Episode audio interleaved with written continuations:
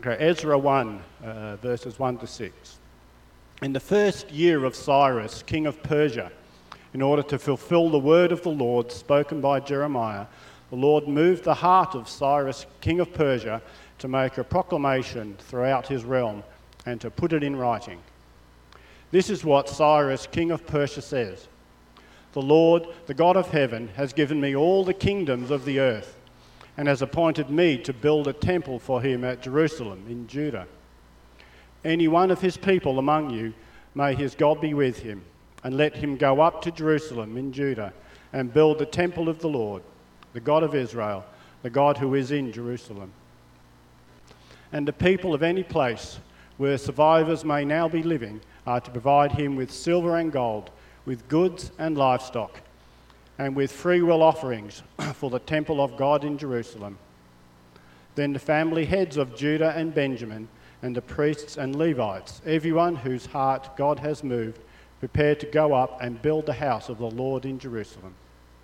All their neighbours assisted them with articles of silver and gold, with goods and livestock, and with valuable gifts, in addition to all the freewill offerings.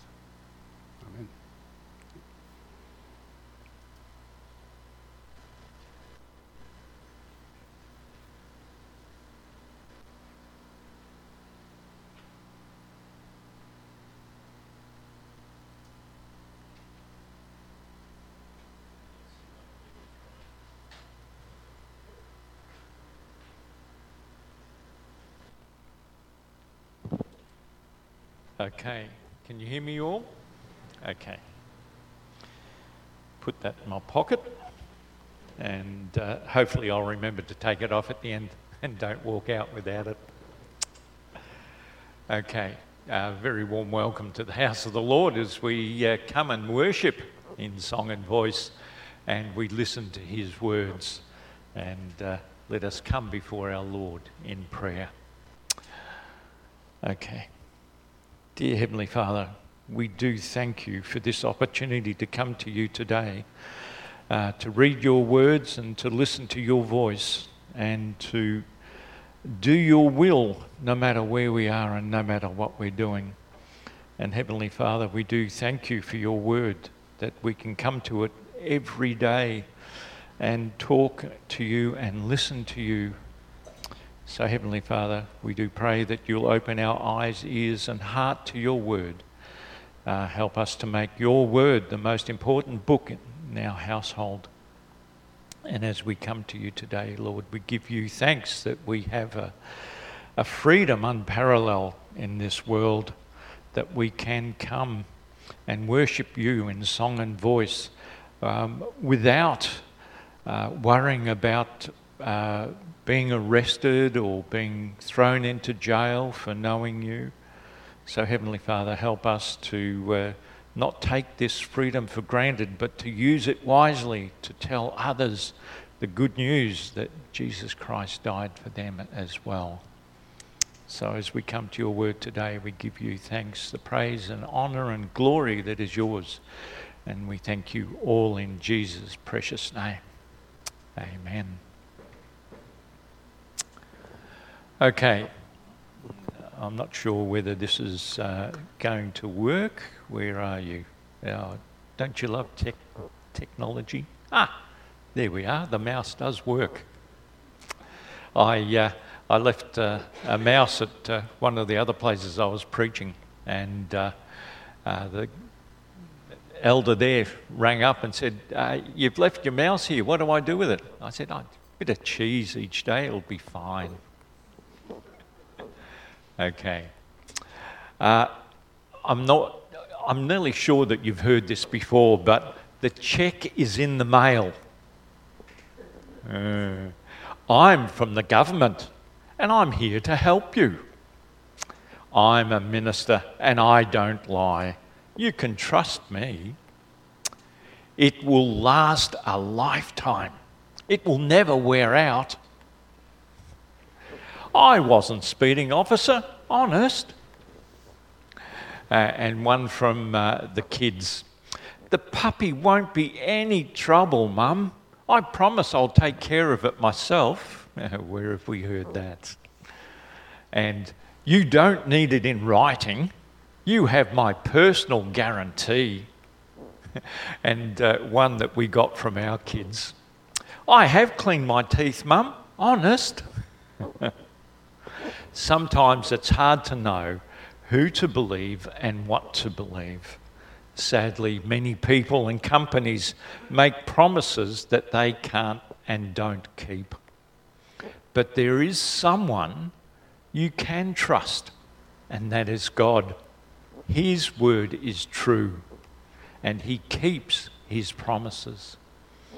God zealously protects the integrity of His word and wants us to have confidence in that word. And for that reason, those of us who believe in God have courage and hope and peace because we trust in God's promises. Now, we today will witness how God restored and renewed his people back in the time of Ezra. Now, let me begin by saying that uh, Ezra is one of the historical books. And uh, there is a handout, and I think there's still some left up the back there.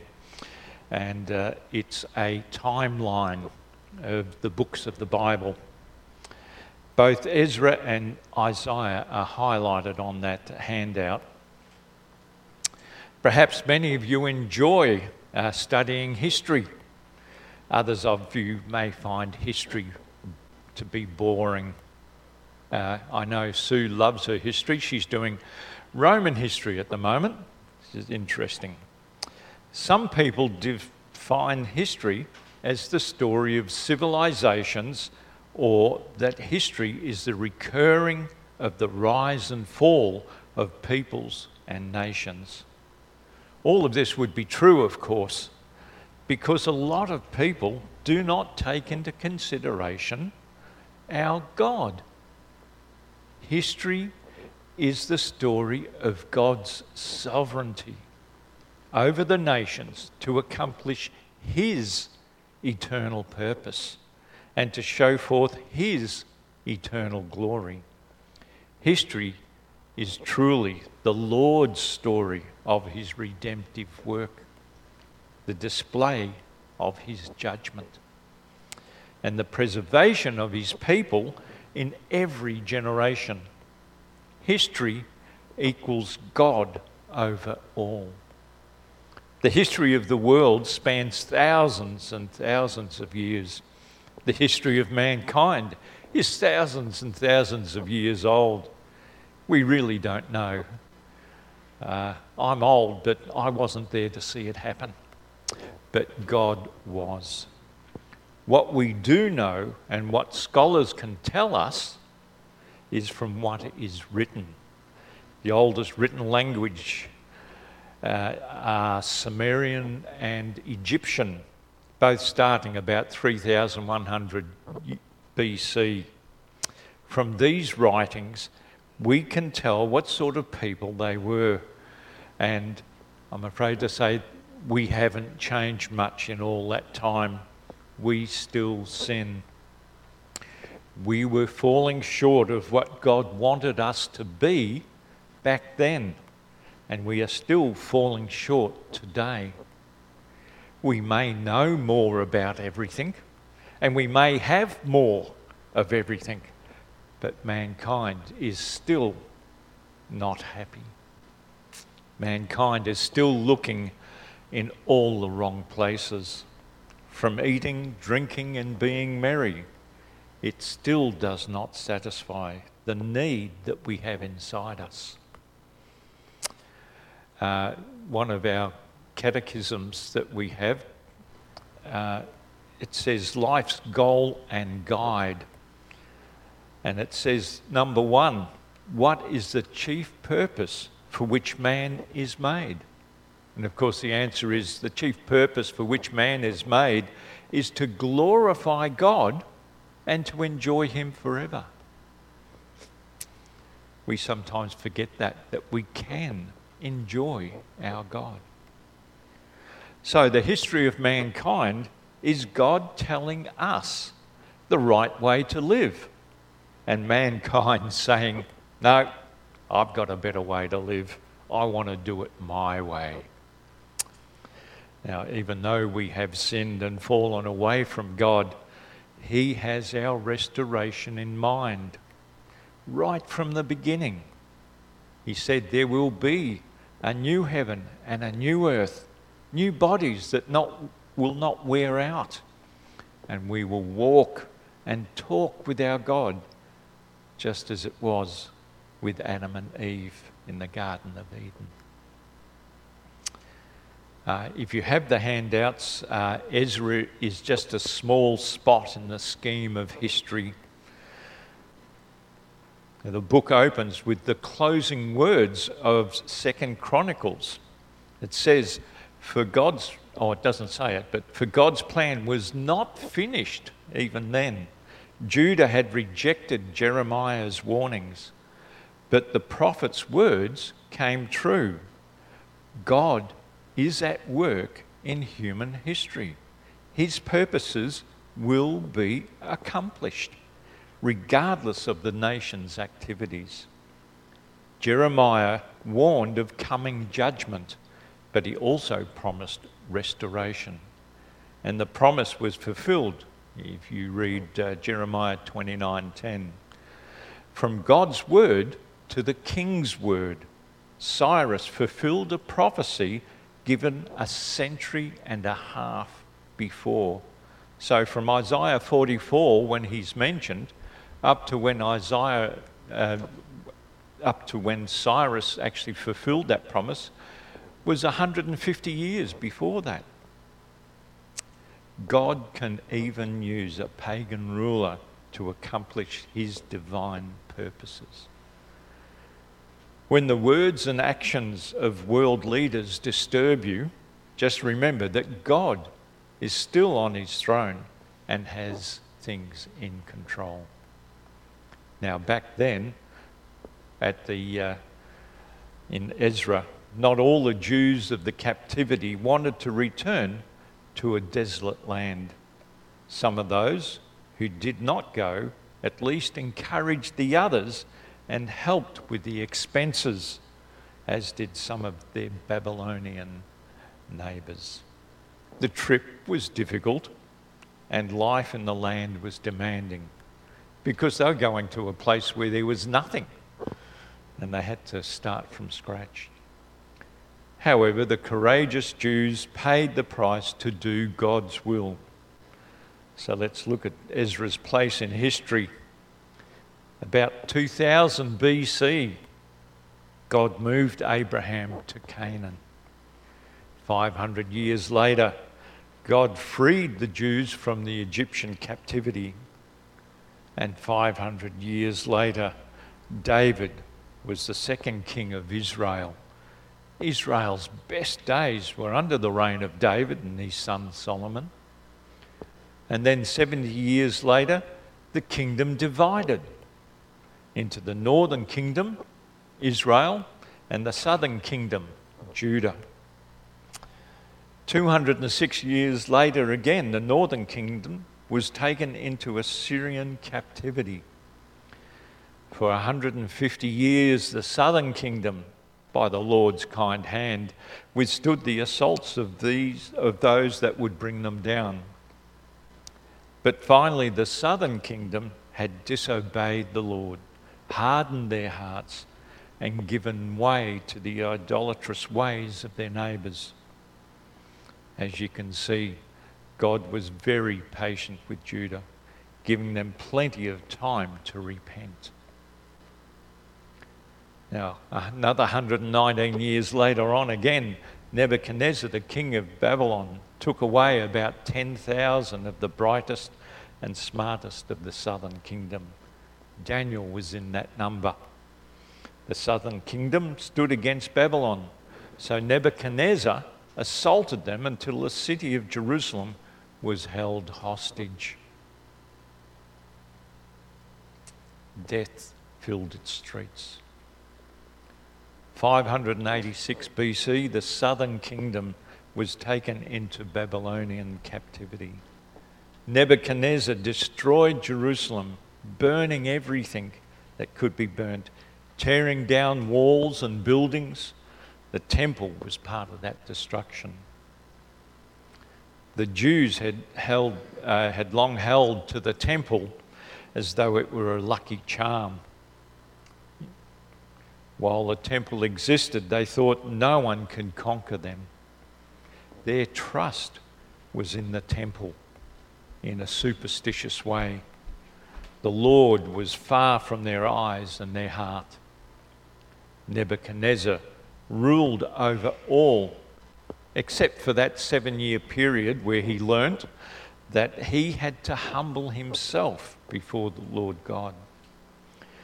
Now, during the reign of his grandson, Babylon fell to the Persians under the leadership of Cyrus, and that's about 539 BC. Now, 538, which is just one year later, King Cyrus's first year of reign, Cyrus's heart was stirred by the Lord to send the Jews back to Jerusalem the 70 year exile under the Babylonian captivity ended. The promise of God that they would return and rebuild began to be unfolded, which is mentioned in Jeremiah 29. It says, The Lord says, when the Babylonians' 70 years are over, I will show you show my concern for you and keep my promise to bring you back home. Now, I have a, an acrostic Bible, uh, which is very interesting, and in the handout there's a, uh, a version of Ezra. And uh, there are 10 chapters in Ezra, and each chapter has a small sentence saying what each chapter is about, with the first letter of each chapter telling us about the whole book. So, if you want to know what Ezra is about, it says temple work. Now, they tell the story of the three stages of rebuilding according to God's promise. The first phase, found in Ezra chapters 1 to 6, tells of the rebuilding of the temple under the leadership of Zerubbabel, the governor, and Joshua, the high priest, and Haggai and Zechariah, the prophets starting in 538 BC. It was com- completed in 516 BC. The second phase is about 60 years later in 458 BC under the leadership of Ezra. His purpose was not for building buildings, but rebuilding the spiritual life of Israel. He called for reformation his leadership begins in Ezra 7. The third phase in this chronicle of Israel was when Nehemiah returned in 445 BC to rebuild the broken down walls of the city. And uh, if you've ever read that story, um, in it, uh, they're building with one hand and they have their sword or spear in the other hand as they were rebuilding the walls. His story is told in the book bearing his name. But let's uh, reread Ezra chapter 1. Verse 1 reads In the first year of Cyrus, king of Persia, in order to fulfill the word of the Lord spoken by Jeremiah, the Lord moved the heart of Cyrus, king of Persia, to make a proclamation throughout his realm and to put it in writing. Now, in that first verse, we are immediately confronted with the prophetic basis for the unfolding details in Ezra. These details took place because God had planned to accomplish them, having told his prophets, who in turn passed it on to the people. Cyrus was moved to declare the proclamation of Ezra 1. This historical event is one of the best examples of fulfilled prophecy in the Bible. Now, there are three Bible texts that are vital in understanding this event. The first important text is from Jeremiah 25.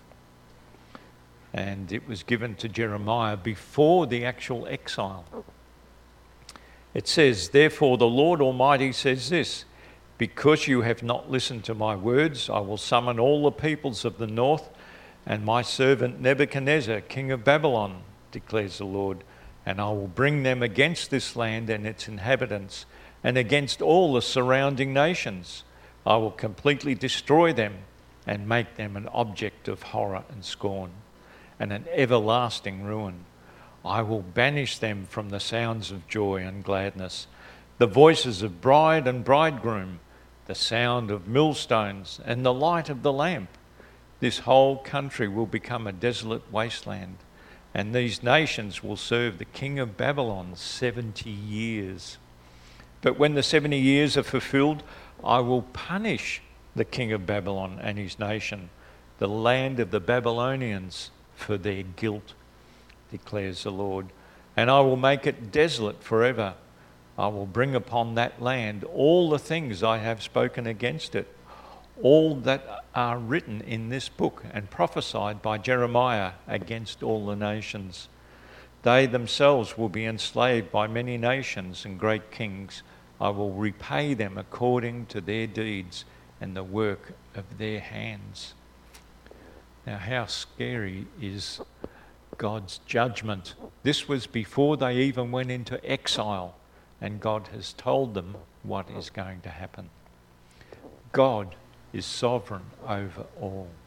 What he says comes to pass. God's judgment on Israel through his servant Nebuchadnezzar. God places limits of the severity of their judgment, ending in 70 years. Babylon would then face judgment for their sins and be finally destroyed. The second important text is Jeremiah 29, and it was given to Jeremiah during the exile. Now, how wonderful that God didn't leave them in despair, but gave them hope. And this is what the Lord says When the 70 years are completed for Babylon, I will come to you and fulfill my gracious promise to bring you back to this place. For I know the plans I have for you, declares the Lord plans to prosper you and not to harm you, plans to give you hope and a future. Then you will call upon me and come and pray to me, and I will listen to you. You will seek me and find me. And when you seek me with all your heart, I will be found by you, declares the Lord, and I will bring you back from captivity. I will gather you from all the nations and places where I have banished you, declares the Lord, and will bring you back to the place from which I carried you into exile. What an awesome God! What a sovereign God we have. What He says, He will do, and it is done. God promises that after 70 years they will return to Judah they receive assurance that this is all according to God's plans. Therefore, they have a future and hope.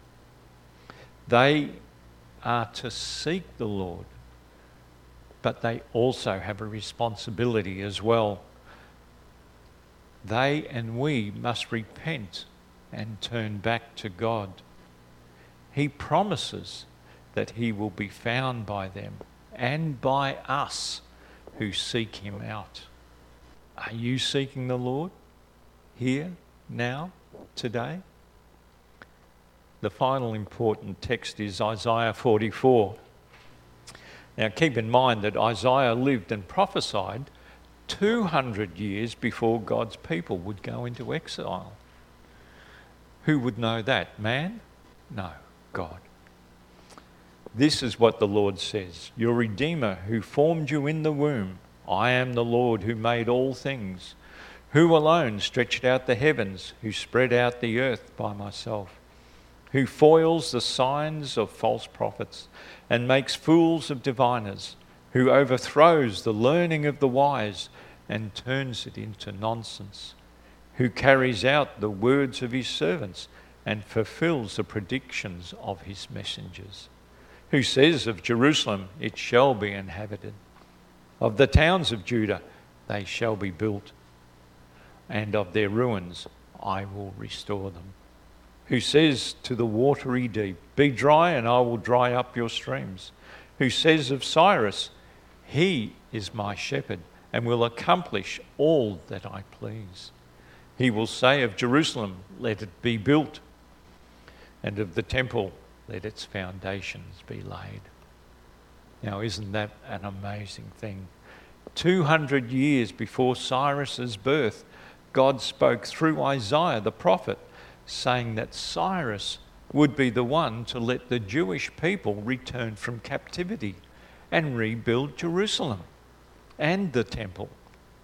From all of this, we see very clearly that God has the power to fulfill his promises. God promised that if they did not repent, they would be sent into captivity. God promised that that captivity would only be for 70 years. God promised that a king named Cyrus, who did not believe in God, would release them from captivity and that that king would command them to return and rebuild Jerusalem. All that God had said and promised came true in the exact time and exact way that God had said. God is the Lord, and there is no other. If there's one truth that we can, must learn from this book, it is this the Lord dictates history for His glory, not forgetting that God is three in one God the Father, God the Son, and God the Holy Spirit. Now, Jesus also made promises, and they have come true. God is sovereign over the past, the present, and the future.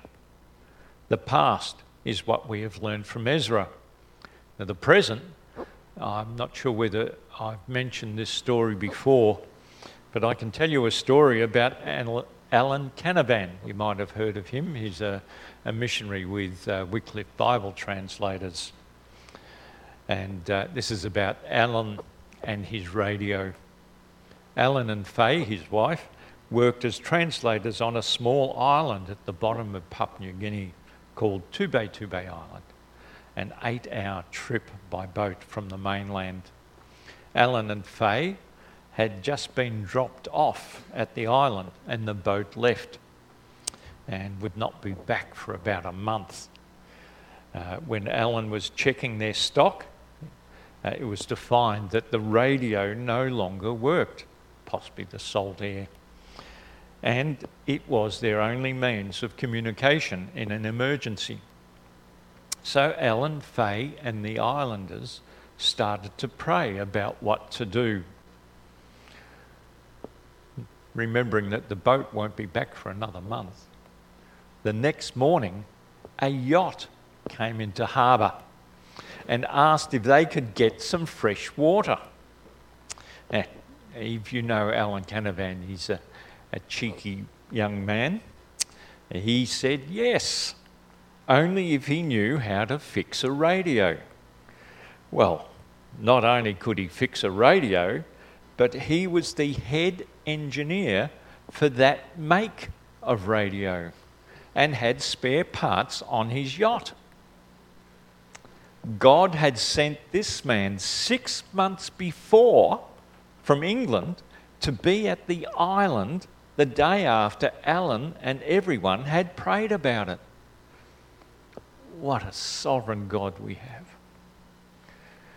Well, the future. God in the past, through his prophets, said our Saviour would one day come and make all things new. Jesus said one day he would come back and call all his people home to be with him in paradise. Every knee shall bow, every tongue confess that Jesus Christ is Lord. So, how does this affect the way that you and I look at God and history? Do you see history as the unfolding of God's decrees for the sake of his kingdom? and especially for the sake of his redeemed. That's the point that Ezra makes to us. What does this do to our troubled times? Does this change the way that we consider the present day issues? Is the Lord any less at work for his redeemed people today than in earlier history? Do you find yourself fearing tomorrow or the next year or the next few years? Who ultimately controls history and the future? The Lord does not control history for sport or for the fun of it, but for the sake of his people whom he loves and whom he has redeemed through the blood of his Son. Our God can be trusted. Our God is a God who keeps his word, who keeps his promises. No matter how you may have failed in the past, God gives you an opportunity for a new beginning and to help God make history from this day on. Amen.